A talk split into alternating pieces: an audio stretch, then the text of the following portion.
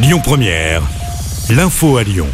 Bonsoir à tous. À la une de l'actu, deux enfants et un adulte en urgence absolue après ce drame ce matin dans un parc proche du lac d'Annecy. Une attaque au couteau a fait au moins six blessés. L'auteur présumé de l'attaque, un Syrien de 31 ans, a été interpellé rapidement, quatre minutes après le premier appel à la police. Il serait inconnu des fichiers de police et de renseignement. Des enfants et un adulte sont entre la vie et la mort. La nation est sous le choc, a réagi à la mi-journée Emmanuel Macron. L'horreur encore cette attaque sur des enfants et le sommet de l'abomination, a tweeté de son côté le président de notre région Laurent Wauquiez.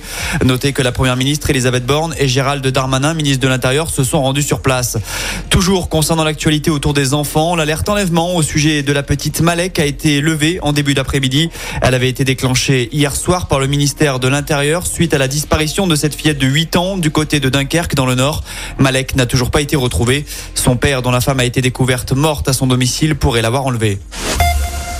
Retour chez nous, à mes yeux, l'homme poignardé lors d'une bagarre dimanche n'a malheureusement pas survécu. La rixe avait éclaté au petit matin dans une zone industrielle. Quatre individus âgés de 19 à 23 ans s'étaient affrontés et l'un d'eux avait été touché par un coup de couteau. Âgé d'une vingtaine d'années, il est finalement décédé. Aucune interpellation n'a eu lieu dans cette affaire. L'enquête se poursuit. L'actu du jour, c'est aussi cette matinée agitée à l'Assemblée nationale concernant la réforme des retraites.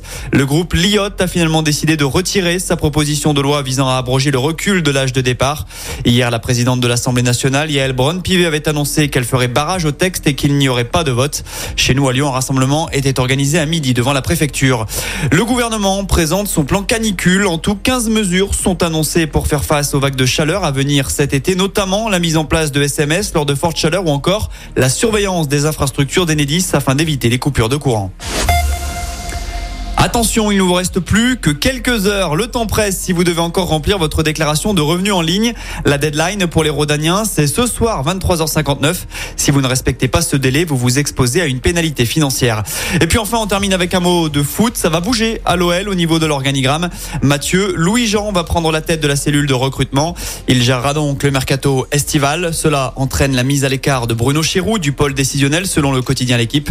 Enfin, toujours au rayon du mercato, l'OL a confirmé le départ de Moussa Dembélé qui était libre à la fin du mois. Écoutez votre radio Lyon Première en direct sur l'application Lyon Première, lyonpremière.fr et bien sûr à Lyon sur 90.2 FM et en DAB+. Lyon Première